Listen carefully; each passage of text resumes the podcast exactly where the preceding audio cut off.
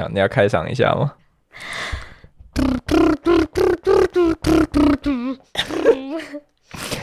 好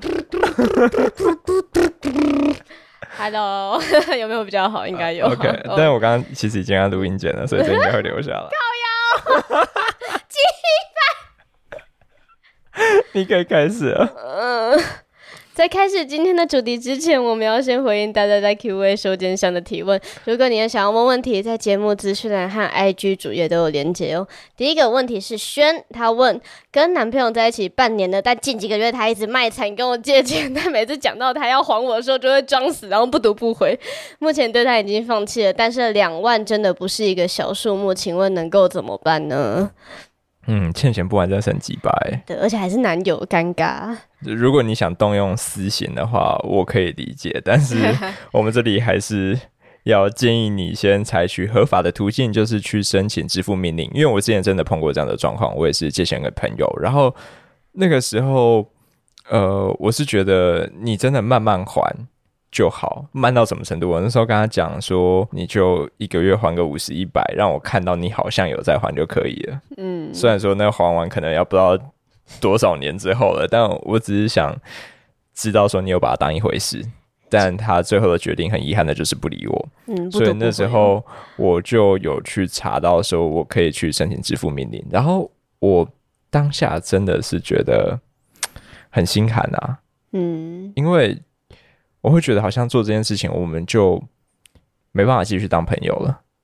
可是其实事后回想起来，当我要去查这件事情的时候，我们就已经当不成朋友了、欸欸、对，他直接需要依靠法院的力量、欸嗯、不过那个好像蛮容易就能申请到的吧，只要你有就是对话记录可以证明你们之间是有借据这个东西的。没错，就是不管是呃，你 LINE 的讯息啊，或者是你有写过什么纸条，反正就任何可以当作证据的东西。那申请这个非常的便宜省时，就是工本费五百，然后好像去法院提交就可以了，然后表格也是上网就可以下载到、嗯、所以可以建议你试试看呃，使用这个方式。对，你已经失去了一个男朋友，你没必要再多赔上两万块。对，两万耶、欸嗯、对吧、啊、拿去全部捐出去你也比较爽吧。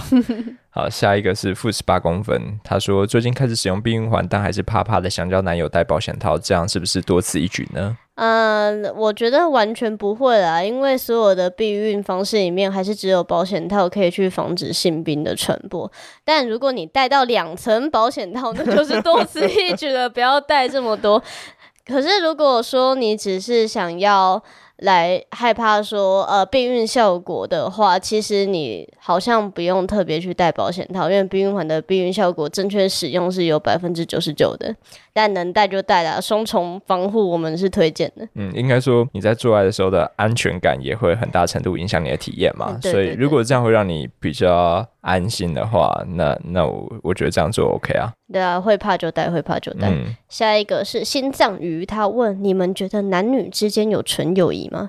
嗯，这个需要问吗？这一定有啊，只要你很丑你就会有。Oh my god。 可是这个应该都是在问男生的啦，女生是没什么嗯，对，没什么需要迟疑的，就对女生来讲纯友谊是很简单的一件事情。好，那我就代表男生来回答一下。 我, 我可以代表男生吗？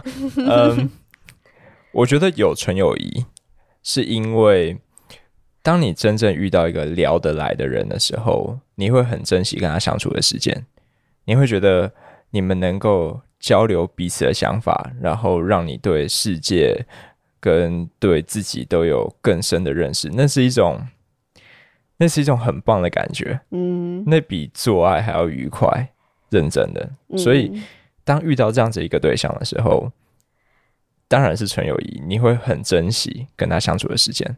但反过来说，如果我跟一个人相处的时候没办法让你那么专注，就是你不会不自觉看他的奶，就代表你们关系没有那么要好，就是了，你没有很投入你跟他之间的对话。是这样吗？爷家是这样吗？有，会不会会不会是因为他太大了？我们之间的阻碍就是你的胸前的两团肉。我们本来可以好好当朋友的，你知道吗？好，但是我相信有纯友谊啦，然后大家也应该尽可能去追求这种会让你珍惜跟他当下相处的这种朋友。 嗯, 嗯那接下来就检讨今天的主题咯。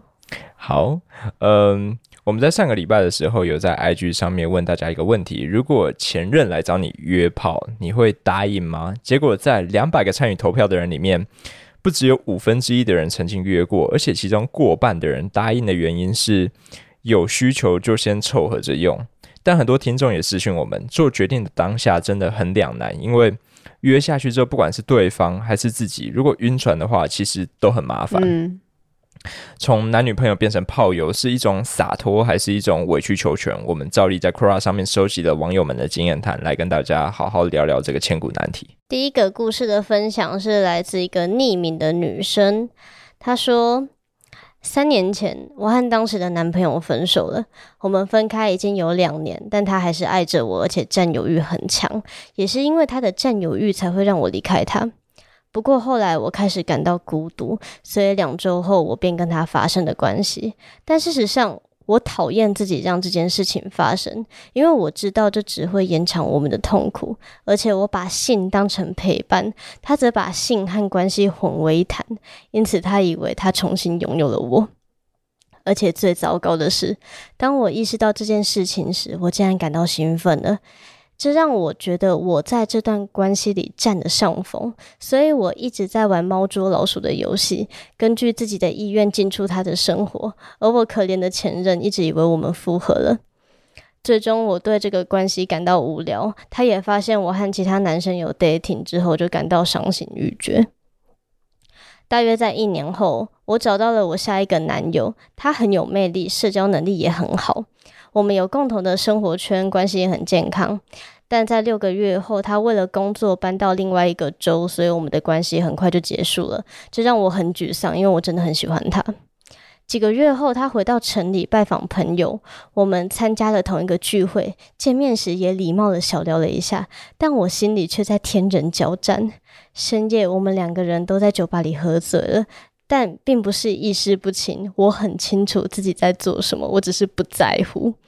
那天晚上我们发生了性关系，原因是因为我就天真的像愚蠢的迪士尼小公主一样，不知为何的自以为与他上过床就可以挽回这段感情，或是可以以某种方式重新获得我们曾经拥有的东西。在做爱的过程中，我真的觉得我好像又重新拥有了他，不仅仅是身体上的性，还有很多感情藏在背后。但第二天早上醒来后，我觉得十分尴尬，我知道自己犯了一个错误，像重新揭开了一个刚开始愈合的伤疤。当对方提出一起吃早餐的邀请时，这可能是我猜的，但是我发现了他语气中的不真诚。无论如何，我快速的逃离那里，并试图将整个遭遇抛到脑后。好，以上就是他的分享。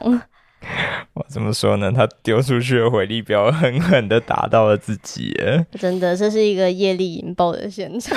你怎么对别人呢？终究就会遭遇到同样的事情吗？可是他的经历完全就是讲出了两种为什么大家都不想跟前任打炮。嗯，就是第一个，你们是因为孤独所以重新凑合在一起，但是因为其中一方晕船，所以这个关这个关系就变得很糟糕。那另外一个就是因为你自己晕船，你想要去挽回一段感情，所以你会让自己变得很糟糕。嗯，所以这两个的共同点就是不是说有人晕船啊，就是有人对于性的这个意图其实不单纯。嗯，就是他背后藏了太多对关系的期待。嗯，对，但其实你们可能当初说好的只是想要解决性方面的需求而已。嗯, 嗯你要注意好。我有点怀疑这真的控制得住吗？对，我很怕自己也是那个小公主。欸，对，就是大家跟前任是有感情基础的，所以你不能说什么，欸，我们来性爱分离，然后就是这么简单。对啊，那就是一个毫无感情的打炮机器耶。真的有可能吗？我觉得有一定的难度啦。嗯，对，所以说很多人就是可能被这种回力镖打到，我觉得我们也被打过。大家都被打过。呃、我们就把它当做一个成长吧，至少我们在之后遇到相同的事情的时候，我们就知道呃，同样的一个举动，站在两方去看待它的时候是怎么样的感觉。嗯，但是下一个就是一个算是良好的示范，对，他向我们展示了其实跟前任的感情基础它未必是一个负担。嗯，这个故事它也是一个匿名的女生分享的，她说我跟前任在分手两个月之后，她给我发了一条短信，她说的第一句话是我觉得我正在失去我最好的朋友。这对我一定超有效的。所以我打炮，我们复合结婚。哇，这句话是真的很戳。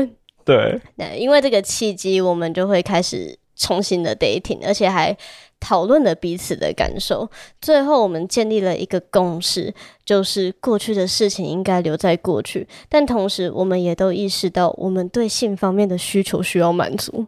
哇，好成熟的大人哦。对，要怎么样很自然而然的去谈到这件事情、啊、他有很多细节没讲吧，你们应该要喝一点酒之类的，不用慢慢先靠近彼此，他的手碰到他的手之类的吗？就是要怎么样无法理解，请教一下我们、嗯、而且在当时我其实有一个新对象，但这个男人就是一个色鬼，而且我也非常的自卑和胆小，所以实在找不到与他分开的勇气。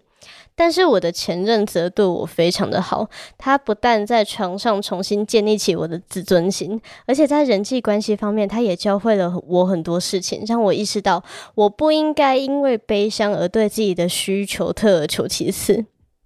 当然我知道这个选择对我们来讲可能不是最好的，但是在我下定决心并找到承担后果的方法之前，我们维持了这个炮友关系将近了两个月。我和他讨论了我们的情况，他同意我们虽然不能重新点燃彼此的激情，但这并不意味着我们不会成为好朋友，所以我结束了我们之间的肉体关系，以好朋友的身份重新开始。然后我终于甩了我的男友，我对他坦白说，如果你不再收敛自己的行为的话，我们就分手。那对方他也不打算接受，所以我就直接转头离开了。虽然这个不是一个双赢双赢的局面，但我觉得是一个最好的方式。当我和前任决定切断我们之间的肉体关系时，我们都从这段经历中获得了成长。这让我意识到，有些男人会想把最好的给我，有些男人则糟到不行。我的前任就是想要给我最好的人，即便我们已经不是情侣，他也会陪伴我度过最艰难的岁月。我很感谢他所做的这一切。至于要不要和前任约炮，则取决于你如何处理这种情况。那对我来讲，这是一个很美好的体验，让我知道还是有人会关心我。以上就是他的分享。嗯，我觉得我被暖到欸。不是，我觉得我被骗了，他他都没有跟我讲他的前任的资讯，而且他他应该就是没有讲很多细节，就是包括他们怎么交往跟怎么分手，还有他前任的I D 你比那个是尺寸吧跟联络方式，你比那个怎么看都是尺寸。就这个世界上哪有可能有这么好的前任，而且他们最后还走不到一起的、啊、其实我会觉得蛮矛盾的。但我觉得这就是最理想的交往对象啊！你们在一起是因为你们是彼此最好的朋友，哎、啊欸，这真的不是约炮的借口吗？你们分开然后之后重新约炮，也就是因为你们是最好的朋友。哎、欸，我好期待他们故事的第三 part， 是不是在婚礼现场之后他逃婚是因为他发现他是他最好的朋友？嗯，天哪、啊！哎、欸，他已经为了这个前任已经算出轨了一次了吧？就是他的那个，哎、欸，对，干，我完全，我完全没有意识到说哈你出轨吗？我只是说哇你前任好棒，好浪漫呢。但是他们他们有一个很好的，就是他们有一个共识，他们有成熟的讨论过他们为什么会想要建立这个关系的需求。嗯，对对对，我觉得这个动作算蛮重要的，就是你要有同样的对于性的期待嘛，就是不是说我们做爱是为了重燃激情，嗯，而是我们做爱是为了做爱。嗯，但他的故事又再次印证了我们的观点，你应该跟你最好的朋友交往。对，这样子你也不会失去你最好的朋友，就是你会以超多形式跟他在一起。哇，好赞哦！除了打炮，你还可以做很多事情。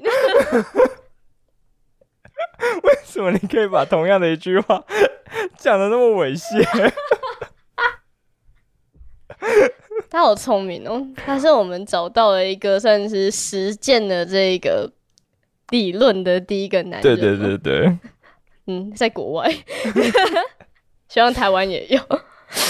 哦，我自己觉得听完上面这两个故事，我的感觉是，要不要跟前任约，最重要的。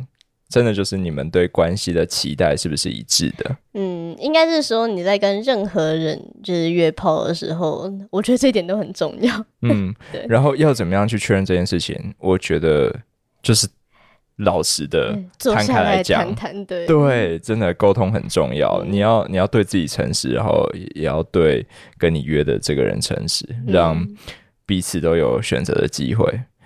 然后。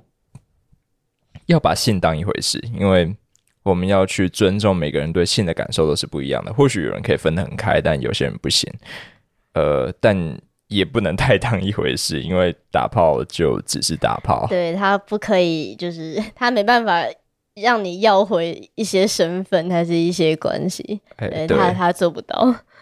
然后最后就是希望每个在面临这个选择的人都能够做出最不会让自己后悔的决定。哇，我觉得这真的很难的，因为 像, 像我自己碰到的话，我就很没有把握我是不是那个真的有搞清楚自己会就这炮打下去之后会变成什么样子。嗯，你你可能是一个，你 OK 吗？我当然可以啊，我没有什么好犹豫的啊。你说你的男友变成你的前任之后，他来找你约炮，你就直接打下去？嗯，我觉得我唯一会考虑的点就是我为什么会跟他分手。如果是和平分手的话，打就打。嗯，那我觉得我应该也不会有什么心理负担。那可是如果我跟他是金钱纠纷的话，我就可能不会跟他打炮，因为我怕他趁我洗澡的时候会去偷我的钱包。哦，对，呃、所以那我可能就选择野炮吧，我就不带钱包。